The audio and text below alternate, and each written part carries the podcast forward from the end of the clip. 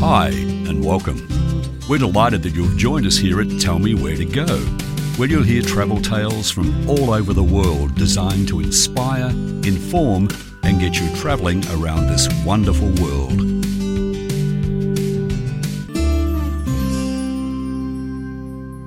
Now we are going to Rotorua in New Zealand, which is one of the most fantastic and unique places in the world. And we're speaking to Justin Terho, who is a operations manager at the Te Puia, which is the most incredible thermal region just outside the main city of Rotorua. Now, Justin is a member of the Maori peoples. His ancestors go back five generations, 180 years of guiding people around Rotorua. Justin, welcome to Tell Me Where to Go.com. You really bear all of that family history of this amazing area, don't you? Absolutely, and thank you for your interview.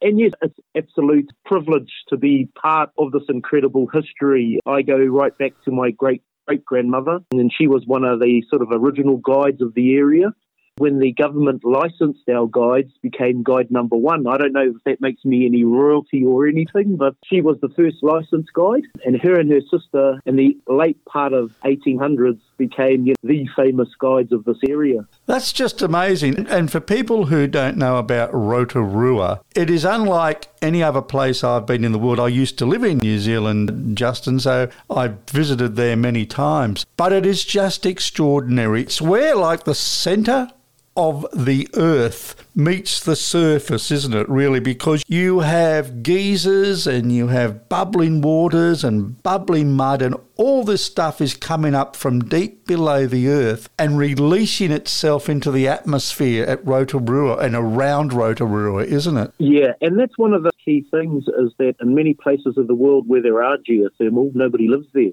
Yeah. My people for over 600 years have lived in and around boiling hot springs, the mud pools, the erupting geysers, and still today you can come and you'll actually see people have houses right next to boiling pools that can be 30 metres deep 95 Celsius, 98 Celsius, and waters overflow. We cool that water down and we bathe in it. Because it cools down, because you couldn't bathe in 98 degree water, could you? Well, you could, but you oh, wouldn't have no, any skin left.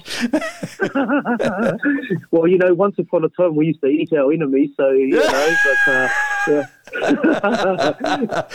now we're mainly just cooking things like sweet corn and freshwater crayfish, just like your yabbies. Yeah, that's so right. Rotorua is a re- region that has 10 main lakes, and yeah. at many of those lakes in the summertime, we can be found fishing for what you'd call a yabby, our koura our freshwater crayfish. Here in Western Australia, we'd call it a marron. Yeah, oh, you know, like we're lucky we've been, we've grown up around them and, you know, yeah. have a real particular taste for them. I had a tour this morning and somebody asked me, oh, which lake do you go and catch them? I had to tell them, well, that's our secret, uh, you know, but you're willing, you're more than welcome to try any of the 10 lakes that are here. Your people, the Maori people, have been in that area for many hundreds of years, haven't you? So you would know that like the back of your hand. And I guess the other thing is that because the Maori people have lived there, you would respect that thermal area so much, I would imagine. Absolutely. First and foremost, we're only guardians of the land mm. for our lifetime. And, you know, if we in any way misuse it, we always say Mother Nature will come back to bite us. And so we make sure that everything that we do, that we always first and foremost have a look at what we're doing on the land. Yeah. Once upon a time in the city, there was tapping of the geothermal at such a rate that our people started to notice that some of the geysers were disappearing. Right. They were becoming dormant and our people lobbied local government, so the local council, they agreed totally that if we didn't stop the tapping and how it was going and make some adjustments, that this could disappear in our lifetime. So from our big geyser, our main geyser, which is the largest geyser in the southern hemisphere, yep. had about 35, 40 metres on a really yeah. good eruption. That is spectacular when you watch it in action. It is oh, just oh, amazing. And it's the noise yeah. that it makes, isn't it? It's like a jet yeah, aircraft. Yeah, it makes a rumbling, which, you know, people sort of fear and they think, are we safe? You know, the geysers operate at times like a release valve. So around there can be build-up of pressure And then when those build-up of pressures happen, normally places will have earthquakes.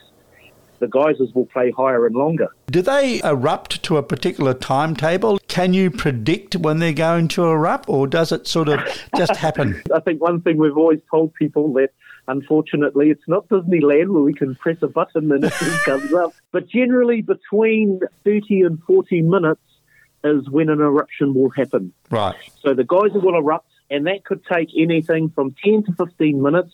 It might keep splashing for half an hour. Yeah. But eventually, once it stops, you know within the next 30 to 40 minutes that there's going to be an eruption. But in saying that, we're dealing with Mother Nature. So Yeah.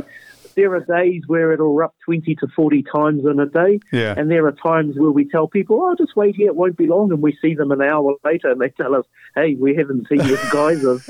It's a real Mother Nature type thing. Don't you just say, look, it's on its lunch break right now? I tell them my name in Māori is Te Reta, is, is Te Ringa Ringa a Momoi, so they, they'll never be able to say that. Now, Rotorua and Te Puia, I have been there. That was many, many years ago. But for a casual visitor like me, it's like being in an alien landscape. It is just the most incredible experience. You see all this bubbling mud, you see these geysers erupting, and then you can go to these beautiful mineral pools and they're soaked full of minerals and you can just bathe in these things and you feel so good. It feels like your whole body has been cleansed after you've Yeah. bathed, doesn't it? Yeah, it does. Like, I'm so lucky being tied to the land here in our village in the winter time, which is now, it's, um, it's been pretty cold, around six degrees it's been hitting, and it, it'll get colder. But every morning when I come to work, I'll go into our village and go for a thermal bath. Yeah. Tonight, when I finish work, I'm actually going for a bath before I go home. When I lived in the village, I'd be on a guided tour. Yep. And when we would get down into the village where our hangi cooking vents are, Yes. I would actually say, just, just a moment, folks, I'm just going into my house to get my pot. I'm having a stew. My brother went hunting and got some venison, and I'm having a venison stew, and I would put it in, and they would all be amazed that I'm cooking my dinner there.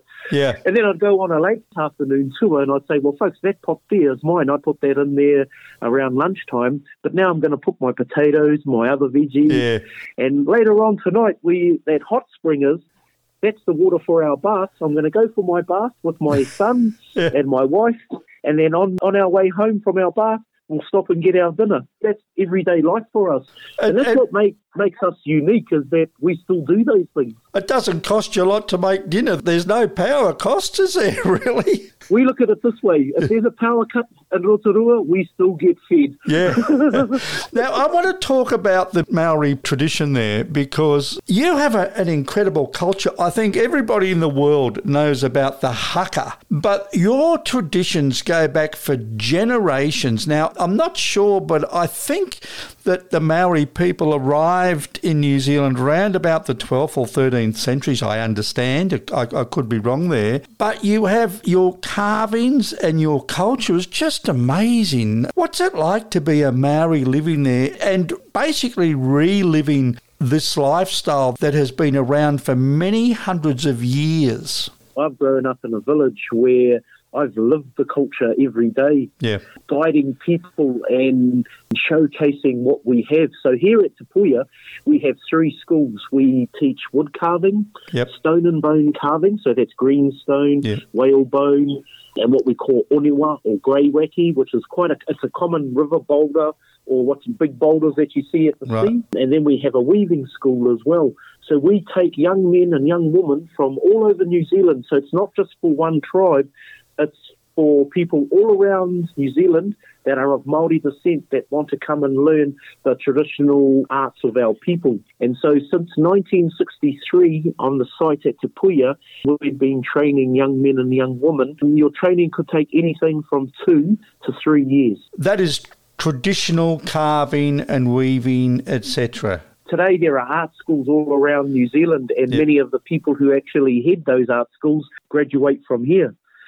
They're able to use the world as their and use Maori designs, whereas here everything is based on traditional carving and weaving Yeah. here. Having been to Te many years ago, it is one of the things you've got to do when you visit Rotorua. It is just the most extraordinary place. It is like nothing else that I have experienced anywhere else. It's just amazing, isn't it? I know it is totally different to many other businesses because when we guide through the geothermal, I talk about my grandmother's and great grandmother's generation where they took family groups and we could have a coach load of 30, 40 people. And I'm telling them that they guided right out where the geysers are. Mm. Because of health and safety now, we keep you back. Right. Um, most of the hot springs and that are around us are boiling hot, and they love hearing that stories of that our actual people. It's been intergenerational. When people find out that I'm a fifth generation guide, and they say, "Well, how long have your people been guiding through here?" and you say, "Well, the origins of it start in the 1840s, a long, long time. One of the things about the Maori people is, I reckon, every Maori has got a great singing voice because the music of the Maori and their traditional songs are just wonderful to listen to as well. We grow up where our parents are either singers in bands. Yeah. They would do nighttime concerts and shows when visitors would come and we would have, you know, having sing alongs or going and performing to groups is sort of second nature to us, especially in Rotorua, because we've grown up around that tourism bubble where there'd be night shows, daytime shows. So getting up and singing, we're always act shy, but uh, as soon as the limelight is on you, you're up there. you're Away you go. Um, yeah. Um, you know, doing the haka, you know, getting up and doing the haka. So yeah. I've been in concert groups, and through that, I've travelled the world, you know, going to different countries on promotions for New Zealand tourism, talking about the area, talking about the place we come from. And yeah, that's one thing we love. We love to sing. If we hear a good tune, we'll steal the tune and we'll put our words to the song. And, you know, our song and dance is how we told our history. No, how it we is. told about how an event took place. For everybody that sees the All Black haka, ka mate ka mate, yep. that tells a story of one of our ancestors, Te Rauparaha. And it talks about a tribe pursuing him, yep. he being able to escape, and that Whiti Te Ra, that last part, you know, in the light of day, sort of, here I am. And so, song and dance, carving was your pictorial history. So we carve our ancestors, but we can't copy like how Michelangelo had ah. sculptures. No. We have our carvings are defined. They look unhuman.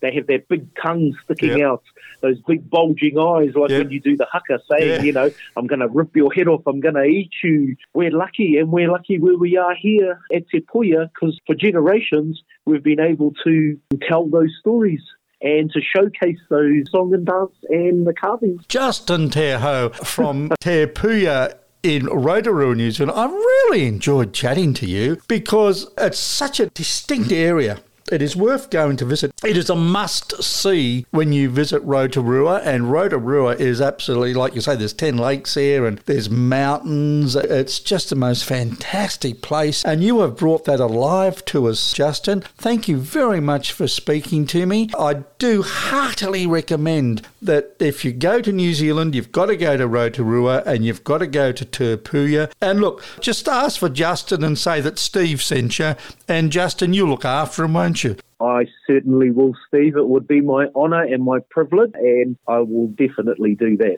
Thanks, Steve. You have a wonderful day. Ngā mihi ki a koe. Thanks for listening. Don't forget to check back on our website for other stories, specialists, funny travel tales, and anything else you might need to plan and safely enjoy your next trip. We look forward to hearing you back again soon.